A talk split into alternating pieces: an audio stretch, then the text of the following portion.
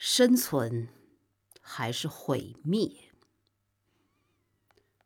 这是一个值得考虑的问题。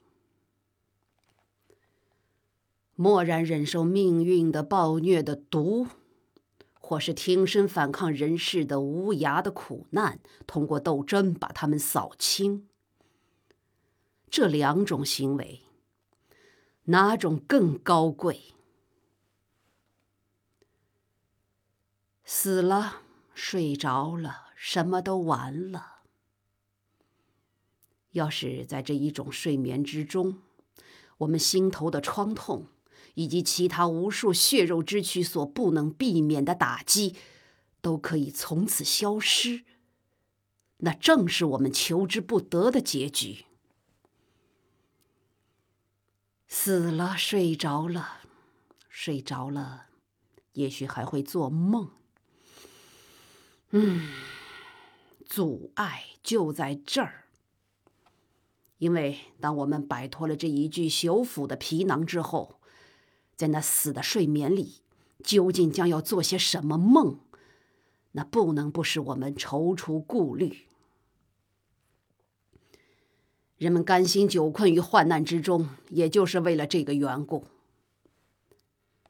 谁愿意忍受人世的鞭挞和讥嘲？压迫者的凌辱，傲慢者的冷眼，被轻蔑的爱情的惨痛，法律的牵延，官吏的横暴，和费尽心情所换来的小人的鄙视。要是他，只要用一柄小小的刀子，就可以清算他自己的一生。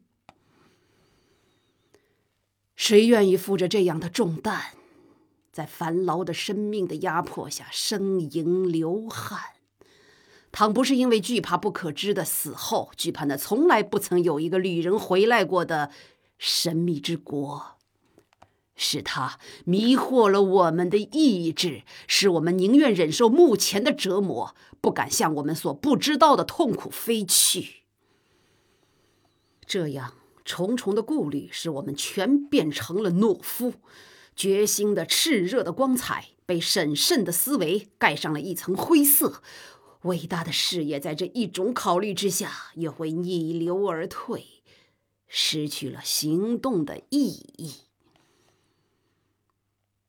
且慢，美丽的奥菲利亚，女神，在你的祈祷之中，不要忘记替我忏悔我的罪孽。